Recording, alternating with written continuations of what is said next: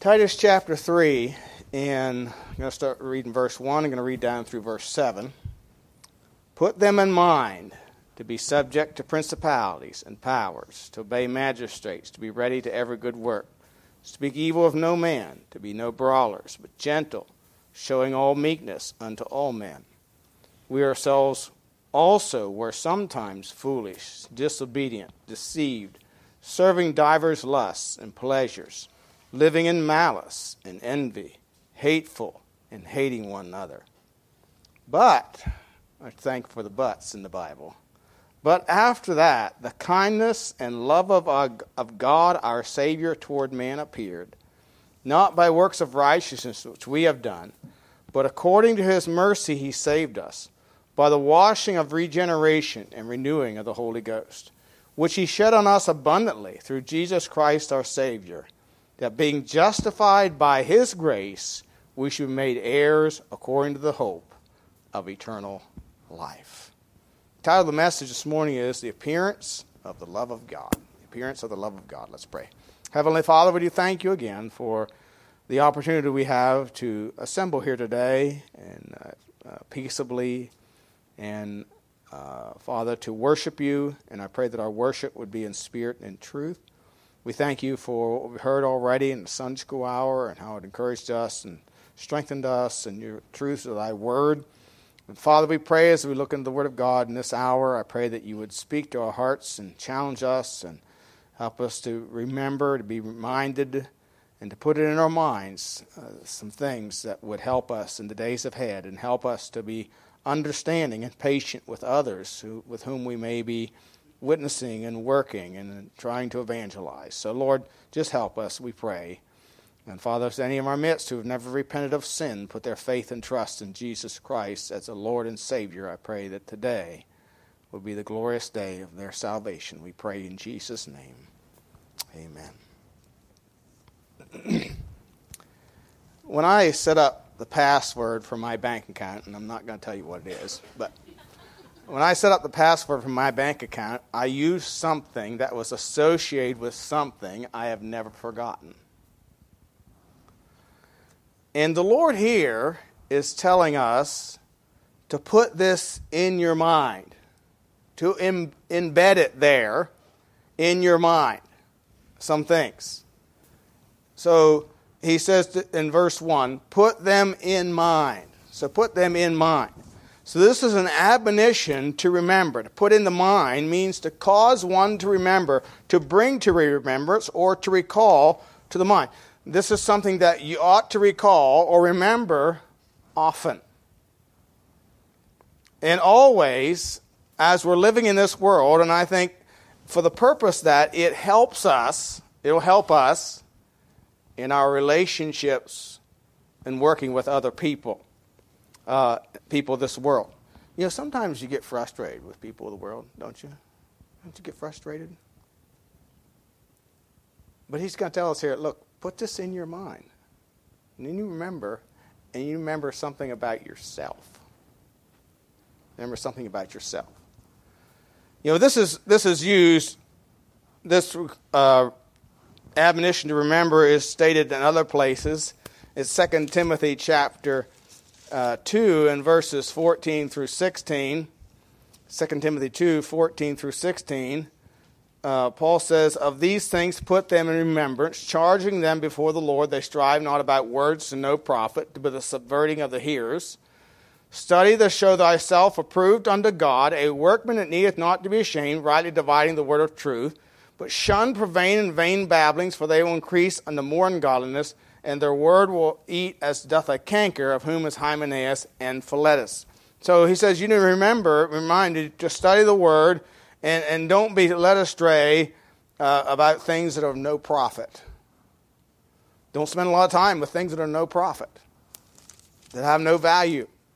Uh, Second Peter, Peter does this same thing. And in fact, Second Peter is all about remembrance, and he uses the word remember and and and putting in mind over and over again.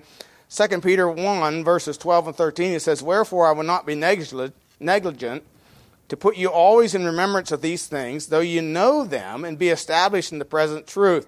Yea, I think it meet as long as I'm in this tabernacle, in other words, as long as I'm living, to stir you up by putting you in remembrance, knowing short, shortly I must put off this my tabernacle, even as the Lord Jesus Christ has showed me.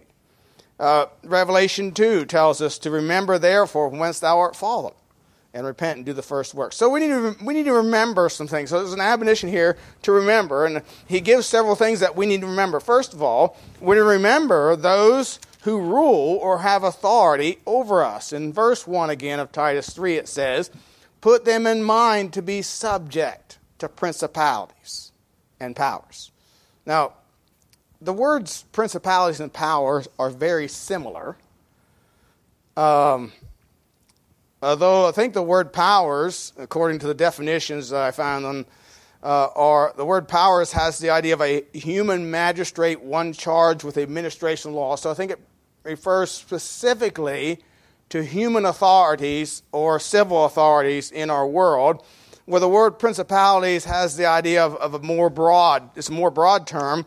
It simply refers to those in the first place or rule uh, or those in authority over us. So it could be uh, in the home, in the church, it can be in the world, in the workplace. You know, we're to, we're to be subject, you know, as Christians, we're to be subject to principalities and powers, and it says to obey magistrates. Uh, again, that word magistrates means a ruler or a superior, and we're to be, to be obedient to them. Uh, by the way, this word is used in Acts chapter 5 when the Peter and John are summoned before the Sanhedrin, and they say they command them not to preach anymore in this word in this name, and they said we ought to obey God rather than men. And so God was the higher authority there. So so we're to be subject unto those in authority. And it isn't that they were not subject or submissive to that authority. They weren't have didn't have a rebellious or a a, a anti-authority spirit as we see in our world today. Uh, no, they just couldn't agree with or obey what they were being asked to do.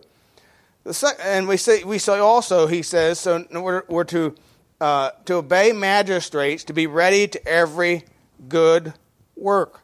Now we could sum that up by saying we're to be respectful to those over us, you know, even those that we uh, as Peter and John could not follow, we're to be respectful to those over us as a good testimony for the Lord Jesus Christ. And, and he goes on and says, to speak evil of no man, to be no brawlers, but gentle, showing all meekness unto all men. You know, the Bible says that Jesus Christ, before Pilate, witnessed a good confession. Therefore, we are to be ready, or being prepared. He says to be ready, verse 1 to every good work. We to be ready, be prepared in readiness as a good soldier of Jesus Christ to give a proper answer to any authority, to any ruler. A right answer in a right way. Notice he says, be ready to every good work. And this is relating to the principalities and powers. So, uh, the word ready means be prepared. The word good work means what harmonizes with order of society or a good deed or a noble action. You know, you can have a noble action even though you cannot follow maybe what the state is going to dictate for you to do. When Peter and John were called before the Sanhedrin, it wasn't that they, did, that they acted uh, uh, disrespectful to the leaders it's just that we can't do what you're commanding us because we have to obey God rather than men. But they gave, they gave a good answer, a good work. Their, their, their, their demeanor testified that these weren't evil men. Well, see, what we see in our world today is those who, those who are disrupting and rioting, they're, they're being antagonistic and villainous to all authority. It's not a good work that they're doing, it's destructive. It's destructive. Uh, they're not being respectful to authority. You know, I have often said if you are disrespectful to a police officer, you deserve to be disrespected. They're an authority. Uh, Peter tells us in 1 Peter 3.15, 1 Peter 3.15, and when he says, But sanctify the Lord God in your hearts, and be ready always to give an answer to every man to ask you a reason of the hope that is in you with meekness and fear. So we're to give an answer, and Peter, here's Peter and John standing before the Sanhedrin, who has commanded them not to preach in Jesus' name anymore. And and they have you know god is in their hearts and he's foremost and preeminent and and there they were ready to give an answer and they said you know we can, we cannot help but preach in his name the resurrection of christ for we ought to obey god they didn't they didn't they didn't talk disrespectful or villainize or anything like that. No, they just said, you know, this is the reason, with, and they gave it with meekness and fear. And so, after all, we are his workmanship created in Christ Jesus unto good works, and we're to let our light shine before men, they may see our good works and glorify our Father which is in heaven. And by doing this, we, it says we're not to speak evil verse 2 says, to speak evil of no man. They didn't speak evil of the Sanhedrin. Even though the Sanhedrin was, was commanding them not to do something that God had commanded them, they didn't speak evil of them. That word to speak evil means to speak reproach, reproachfully, to rail at, or revile. Uh, you know, Proverbs 16, 23 and 24 says, The heart of the wise teaches his mouth, and addeth learning to his lips. Pleasant words are as an honeycomb, sweet to the soul, and health to the bones. So we're not to speak evil, speak reproachfully. We're not to be brawlers, he says. He goes on and says, No brawlers, verse, verse 2 again. That means not contentious contentious or, or eager for a fight or looking for a fight.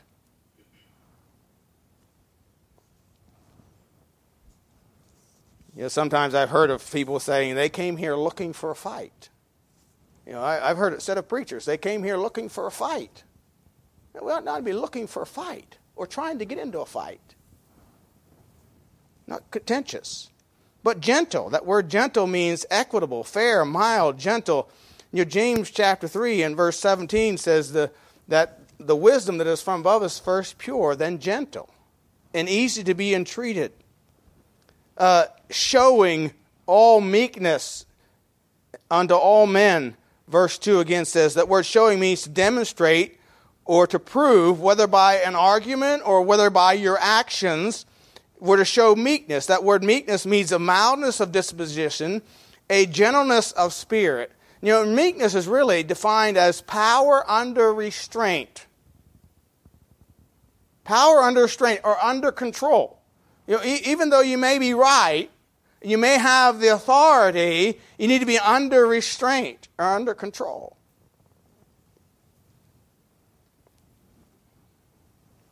And so these are things that we, we he says you, we need to be put in our minds. You know, we are, we are more and more becoming, uh, uh, uh, the world is becoming more and more hostile to truth and to righteousness. And we're going to be confronted more and more with, with things and challenged uh, uh, uh, according to the truths of the Word of God and, and whether we're going to obey God or man. And so we have to be mindful of these things. And we also need to remember, the third thing we need to remember is you know, that we were in the world, we were of the world, and we were like the world. Notice I said were. Notice verse 3. For we ourselves also were sometimes foolish. You know, he's, what he's really saying is look, it's foolish to speak evil of men, it's foolish to be a brawler, it's not foolish to be gentle. It's foolish to not be subject to principalities and powers. It's foolish. It's foolish. It's to act foolish. But he says, We were we ourselves also were sometimes foolish, disobedient, deceived, serving divers lusts and pleasures, living in malice and envy, hateful, and hating one another. Now, there's, a, there's a, quite a list there of things. He's saying we were in the world, we were of the world, we were like the world. You know, we can fuss and fume and get disgusted with the world and angry and all we want, but were we different? Before the Lord saved us? You know, we were all without God. We're all the children of wrath, Ephesians 2 2 tells us. That word foolish means not understanding, it means to be unwise. Not understanding what the will of the Lord is. Disobedient means unpersuasible, could not be persuaded, uncompliant. Eh, you ever heard the statement, oh, it doesn't matter what you tell him, he's going to do the opposite? That's unpersuasible, or just uncompliant. Deceived through ignorance, has the idea of through ignorance being led aside from the path of virtue to go astray into sin, serving divers lusts, yielding to various forbidden desires, desire of pride. And, you know, if you think about this context, and the guy who's writing this using uh, under inspiration of the Spirit of God is Apostle Paul. He was a proud Pharisee. You know, God hates pride. Pleasures, the word strong, uh, Strong's describes this word pleasures as sensual delights. And Peter in 2 Peter 2.13 says, And shall receive the reward of unrighteousness as they that count it pleasure to riot in the daytime, and that's where the word is used, has the idea of, of giving over to sensual delights even in the face of people in the daytime. And of course, you know, in New Testament times, they had their, their, their, their shrine prostitutes, and, and that was typical for uh, an, uh, an approved conduct for, for married, even married men to go there and visit that. And so, he says, and they were, and he says, living in malice, that means ill will or desire to injure. You know, it's not enough anymore that, that you, you have a different opinion if you're conservative and have a different opinion, it's not enough. It's not just okay if you have a different opinion. They want to do you harm. Let me give you an illustration. Just had a women's march here in Raleigh.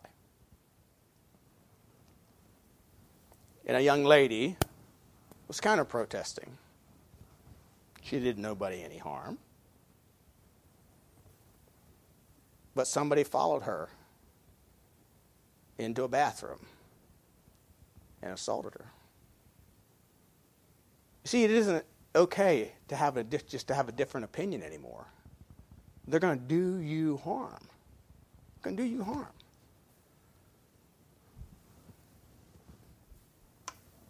That's ill will. Living in malice, envy, jealousy, hateful means that, that they detest it. And then it means then he, then he adds the word hating one another. That means the idea of pursuing with hatred.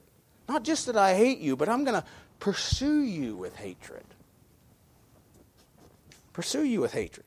This, he says this is, this is what we were in the world. You know, Jesus said in John 15, 18, the world hate you, know that hated me before it hated you. And again, remember this was written by inspiration of the Holy Spirit by a man who was made righteous, who before was like what he was just written, like what he just wrote. Can you imagine the remorse in his heart as he's reminded, and he says to put them in mind what he was as a sinner, opposing God and opposing God's people? Living to please himself, he was hateful. Hating one another, he was pursuing Christians who did him no harm. He pursued them with hatred.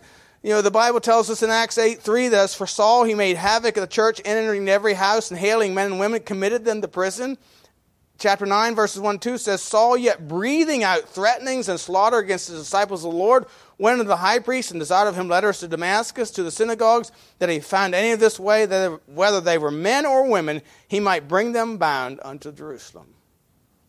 See, this was the former conduct of Paul, who was then known as Saul of Tarsus.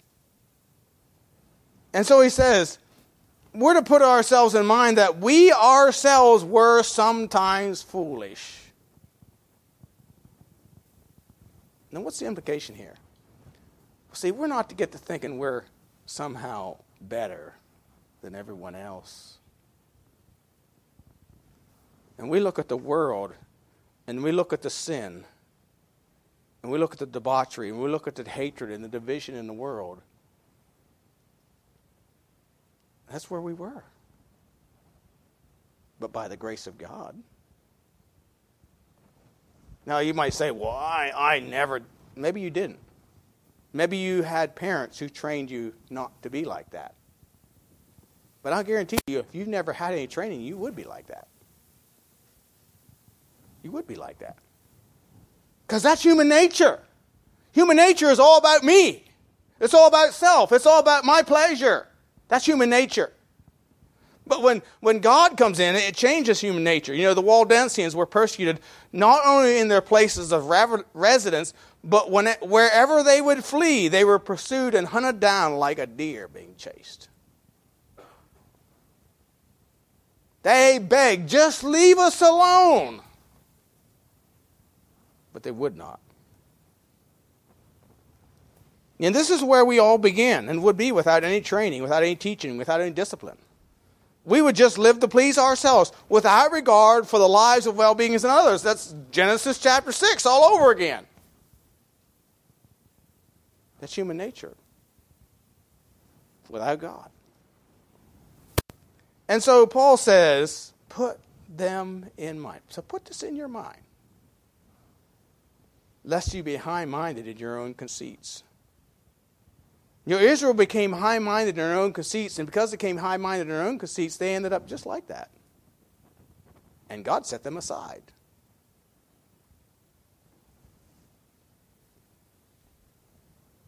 We don't want God to set us aside because we become high, become high minded in our own conceits. But there's a second thing that he says you ought to put in your mind. Verse 4. We need to remember the goodness of God. Verse 4 But after that, the kindness and love of God our Savior toward man appeared. Again, contrast that with the person and goodness of God, of our, what we were. And we see here the kindness and goodness of God. The word kindness is used four times. It's also translated goodness four times. It's also translated good deeds. In uh, in Romans chapter 2, in verses 4 through 11, Paul gives us a, a warning not to despise the goodness or kindness of God. Romans 2, verse 4 says, Or despisest thou the riches of his goodness and forbearance and longsuffering, not knowing that the goodness of God leadeth thee to repentance? But after thy hardness and impenitent heart treasures up unto thyself wrath against the day of wrath and revelation of the righteous judgment of God, who will render to every, me, every man according to his deeds. To them who by patient continuance and well doing seek for glory and honor and immortality, eternal life, but unto them that are contentious and do not obey the truth, but obey unrighteousness, indignation, and wrath, tribulation and anguish upon every soul of man that doeth evil, of the Jew first, and also to the Gentile. But glory, honor, and peace to every man that worketh good, to the Jew first, and also to the Gentile, for there is no respect of persons with God. So we're not to we're not to despise or to disregard the goodness of God toward us. We need to remember that. We need to put it in our minds. That the goodness of God, it's the goodness of God that has brought us to repentance. Goodness of God, the kindness of God, and the love of God. He says the kindness and love of God toward man. And your love of God, mankind, has the idea of benevolence or philanthropy. Know, this is the greatest deed of philanthropy in history of mankind. That God commended his love toward us in that while we were yet sinners, Christ died for us.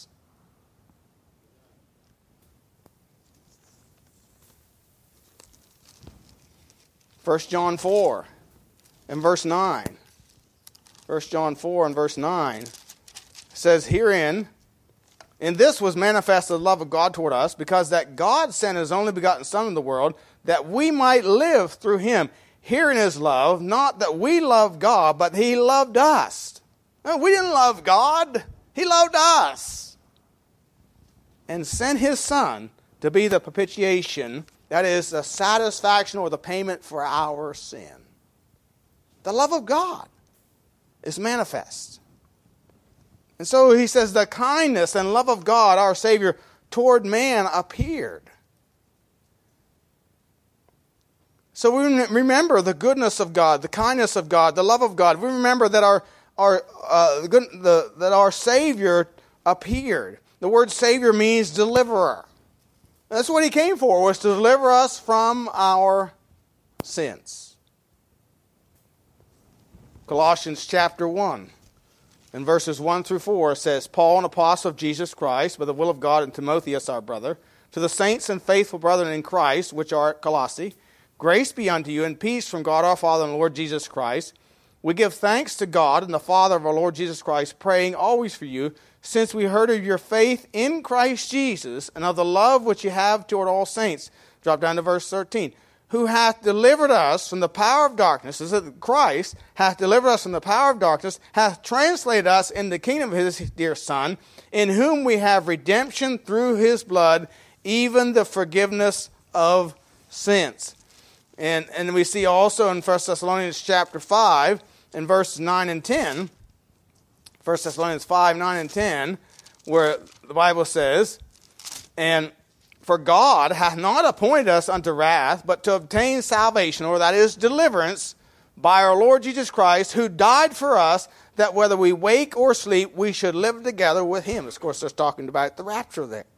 So, our Savior or our deliverer appeared uh, to us. He became, and the word appeared means he became clearly known or showed himself. You know, Saul, that bigoted, hateful, hating one another, pursuing with hatred Jew on the road to Damascus. And the Savior appeared. He showed himself. He showed himself. And he and the love of God was manifested for that hateful, bigoted Jew became clearly known. Paul cried out, Who art thou, Lord? And he said, I'm Jesus, whom thou persecutest. See, this Savior appeared. He showed himself. Hebrews 9:26, the end of that verse says, "But now once in the world, end of the world, hath he appeared to put away sin by the sacrifice of himself." Sacrifice of himself. Titus chapter 2 and verse 14 says, Who gave himself for us, that he might redeem us from all iniquity and purify unto himself a peculiar people, zealous of good works. See, he appeared for us. Love of God appeared in a man, Jesus the Christ, the anointed of God, to be the deliverer from sin, be the acceptable sacrifice for the sin of all mankind. You know, he appeared toward us. It's an offer to all mankind. Titus 2.11 says, The grace of God that bringeth salvation hath appeared to all men. Matthew 1.22 says he, he came to save us from our sins. John 3.16, For God so loved the world that he gave his only begotten Son. Whosoever believeth him should not perish, but have everlasting life. You see, the Savior appeared to all. He appeared to deliver us all. So we need to remember the goodness of God demonstrated to us. The third thing we need to remember is remember our salvation, our deliverance from sin, death, and hell, and it's all of God. It's all of God. Remember, it's a gift. All we do is put out our hand and receive it. Notice what he says in verse 5 Not by works of righteousness which we have done, but according to his mercy he saved us, by the washing of regeneration and renewing of the Holy Ghost. It's not by works of righteousness which we have done. It's not by anything we've done. Ephesians chapter 2 and verses 4 through 9. Ephesians 2 4 through 9 says, But God, who is rich in mercy, for his great love wherewith he loved us, even when we were dead in sin, so we were separated from God, hath quickened us. So, So God, who's rich, hath quickened us, who's given us life, together with Christ, by grace ye are saved, hath raised us up together and made us sit together in heavenly places in Christ Jesus, that in the ages to come he might show the exceeding riches of his grace and his kindness toward us through Christ Jesus. For by grace are you saved through faith, and that not of yourselves, it is a gift of God, not of works, lest any man should boast. So it's all of God. God, who is rich in mercy, hath quickened us, hath given us life. 2 Corinthians 5:21 says, "For he hath made him to be sin for us who knew no sin, that we might be made the righteousness of God in him." You see, it's all by the mercy of God that we are we can be saved. Yeah, and of course, mercy is the idea God withholding or not giving us what we deserve. You know, the wages of sin is death. So, what do you and I deserve? Death. For all have sinned and come short of the glory of God. That death is separation from God, which means hell, the lake of fire, for all eternity. But Lamentations 3 says, It is of the Lord's mercies that we are not consumed, because his compassions fail not. Oh, the kindness and love of God toward man appeared. And has brought righteousness to us, salvation or deliverance. And this salvation or deliverance is it's not by works, but it's by washing of regeneration. Now, this is a terminology that we don't often use. Most people probably don't understand. But it says, not by works of righteousness, we have done, but according to his mercy he saved us by the washing of regeneration and renewing of the Holy Ghost. So this work is of the Holy Spirit. He calls it washing of regeneration. Now, the Bible uses here some figures of speech to describe spiritual truth. Washing. If you look that up in a concordance, it's going to have this bathing kind of idea of washing yourself clean. Or it'll give you the word baptism. You see, this is a, it's a figure of speech again, as, as, as it's an explanation or description of some spiritual truth of the Lord washing us from our sins, washing away our sins. And baptism is a picture of that. Look at 1 Peter chapter 2 and verse 21. 1 Peter chapter 2 and verse 21. 1 Peter 2, verse 21.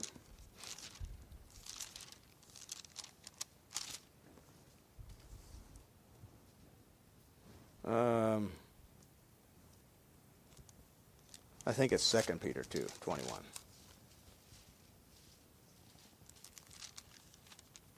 No. 1 Peter 3, 21. I'll get it right here. 1 Peter 3, 21. 1 Peter 3, 21 it says, The like figure, whereunto even baptism does also now save us. Now, if you, that's all that you'd read, you would read, he would say, Oh, I get saved by baptized, by being baptized. But let's read the rest of it. Not the putting away of the filth of the flesh, but the answer of a good conscience toward God by the resurrection of Jesus Christ. So it isn't the baptism that washes you from your sins, it's the answer of a good conscience that you've repented of your sins. It's a spiritual truth, a surrender of the will, the answer of a good conscience toward God by the resurrection of Jesus Christ. So you, you've accepted Christ's death, and so you've buried yourself. You're saying that I am dead in sins and I need washed by the blood of Christ. And you resurrect. You come up out of the water picturing that the resurrection of Jesus Christ, which gives you eternal life. Pictures eternal life. Resurrection of Christ. Life of Christ. So you know, Revelation 1 8 says, Unto him that loved us and washed us, and that's the same word, washed us from our sins in his own blood. So it's not the baptismal pool that washes us from our sins, it's the answer of a good conscience, a surrender of the will. Accepting, it's the idea of accepting the sacrifice of Jesus Christ for our sin and his resurrection, and believing in his resurrection to give us eternal life. So, so baptism pictures that of being dead in sin, cleansed and washed, and resurrected to new life in Christ. Your regeneration, so if you put that with regeneration, you need to put the two things together. Regeneration is defined as the new birth, reproduction, renewal, a recreation. A recreation. The production of a new life consecrated to God. 2 Corinthians 5:17 says, Therefore, if any man be in Christ, he is a new creature. Old things are passed away. Behold, all things are become new. And, and so there's this washing of regeneration and renewing of the Holy Ghost. So there's this, there's this new birth that takes place, but, and this, this washing is symbolic, or this baptism is symbolic of that washing of the Spirit of God. It's, and again, he says it's uh, by the renewing of the Holy Ghost. The word renewing means a renovation, a complete change for the better. Complete change. From the inside out. It's a surrender of the will, a change of the heart, a new nature, a spiritual nature. That word renewal is used in Romans 12 2 and says, And be not conformed to this world, but be ye transformed by the renewing Again, changing of your mind. And so this salvation, this salvation, remember that salvation is by washing of regeneration, not by works that we have done, but by the work of the Spirit of God.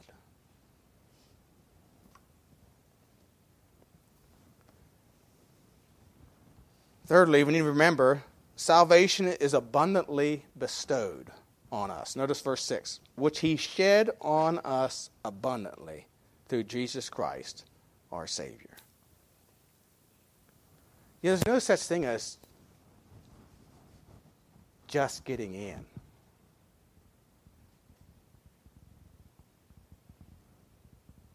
No, you're either in or you're out. You're either saved or you're lost. It's abundantly bestowed. That word which he shed on us. The word shed on us means to bestow or distribute largely. The word abundantly, of course, means richly. Uh, you know, God poured out his love abundantly. 1 John 2 says that he is a propitiation for our sins, not for ours only, but also for the sins of the whole world.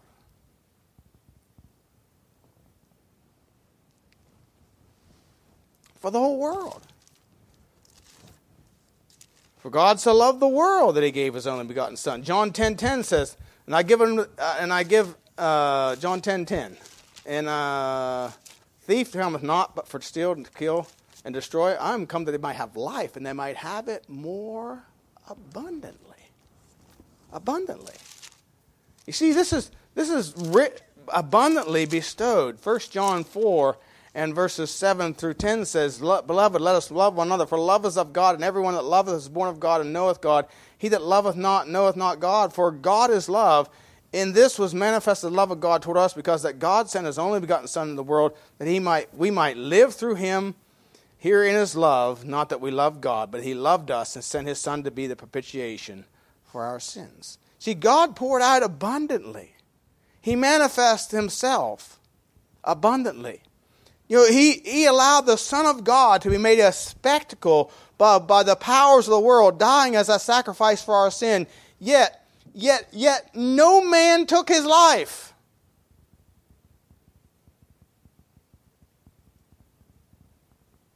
He was made a spectacle, but no man took his life. He gave it. He gave it. What does Titus 2? As verse 14 say, who gave himself. John 10, 18 says, I lay down my life that I might take it again. I have power to lay it down. and I have power to take it up again. This commandment have I received of my Father. No man taketh my life from me, he said. He was God. He could have called 10,000 angels and destroyed them sinners. He didn't. See, God abundantly manifests himself through Jesus Christ, our Savior. You know, the Creator became subject to His creation. Think about it. The Creator became subject to His creation for the suffering of death that He might justify many. Remember, salvation is abundantly bestowed. Fourthly, we remember we are declared righteous by the righteous one himself. Notice verse 7. That being justified by his grace, we should be made heirs according to the hope of eternal life. So we are declared righteous. The word justified means to declare righteous. It means to declare, to pronounce one to be just, or such as he ought to be, to be judged worthy, to declare worthy, to treat as worthy. You know, he treats us as worthy. He treats us as sons and daughters, worthy of his love.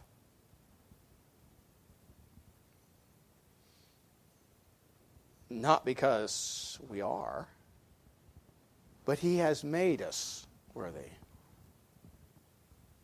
As the song says, He made me worthy, and now by His grace. He made me worthy. You see, we have been declared guiltless. Or, you know, we, we, we could be accused, or we were accused, but we've been acquitted of the charges brought against us.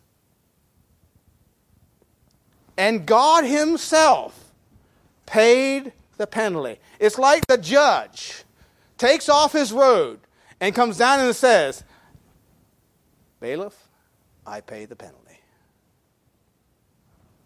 He goes free. He goes free. There is therefore now no condemnation to them which are in Christ Jesus, who walk not after the flesh, but after the Spirit, because we've been declared righteous through Jesus Christ by His grace, the grace of Jesus Christ. Again, 2 Corinthians 5.21 says, For he, that is God, hath made him, that is Jesus, to be sin for us. Jesus knew, knew no sin. Who knew no sin? That we might be made righteous in him. And now God, our Father, sees us just as righteous as he is because it's His righteousness that we have imputed to our account.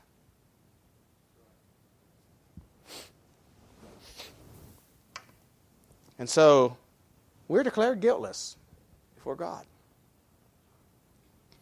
A fifth thing we see here, we need to remember is not only have we been we've received this abundant salvation, we've been declared righteous by the righteous one himself, we are made heirs with God. Verse 7 again says, that being justified by his grace, we should be made heirs according to the hope of eternal life. We're made heirs. You know, an heir is one who receives his allotted possession by right of sonship. And we've been declared the sons and daughters of God. Therefore, we have rights as heirs. As heirs. You know, there have been some families I'd like to got adopted into so I could declare that I was a son so I could get the become an heir. But, you know, some reason nobody wanted me. Uh, but anyway, you know, but we, we are heirs with God through Jesus Christ. The definition goes on and says, of Christians exalted by faith to the dignity of sons of God, and hence to receive the blessings of God's kingdom promised to us. Romans 8, 17, and 18 says, And if children, then heirs, heirs of God, joint heirs with Christ, if so be that we suffer with him, that we may be also glorified together. For I reckon that the sufferings of this present time are not worthy to be compared with the glory which shall be revealed in us. Galatians 4 7 says, Wherefore thou art no more a servant, but a son, and if a son, then an heir of God through Christ.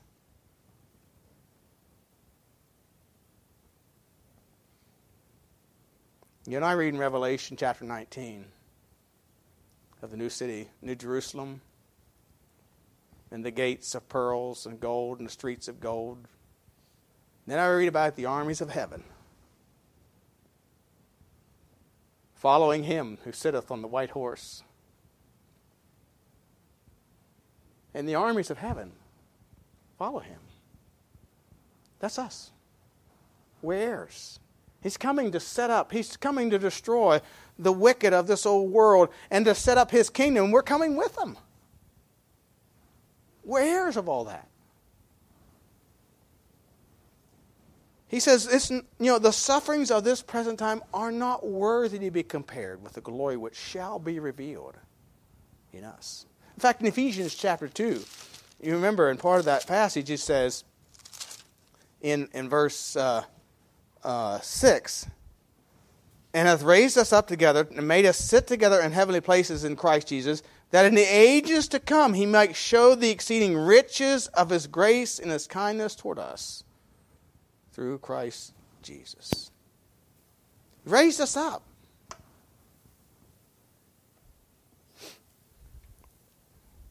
You know, I was a nobody. I still am a nobody. But I also am somebody because I'm a child of God. I'm a somebody going to somewhere.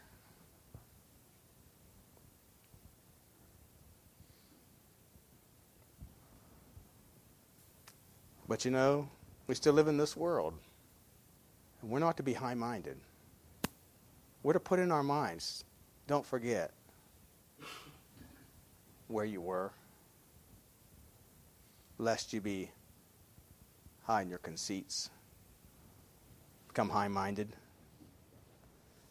See, Paul's writing to Titus and he's saying, Look, Titus, I sent you to Crete, and I want you to tell them, Christians at Crete, you put this in their mind. Yeah, the Cretians were not a nice people. In fact, chapter 1 and verses 11 through 16 describes their conduct. They were kind of a barbarous people.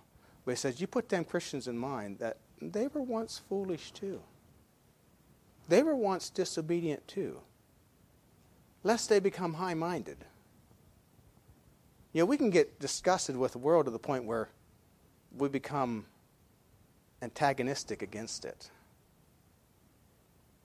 and not concerned and care about their eternal souls.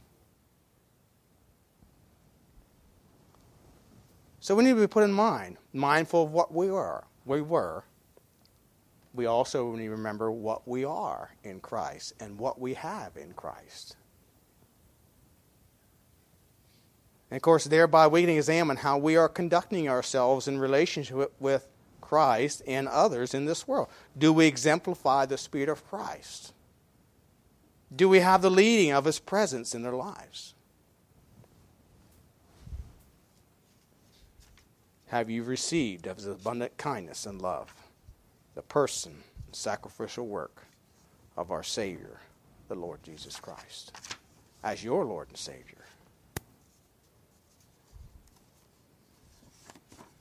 Put them in mind. Remember these things. How is it with you this morning?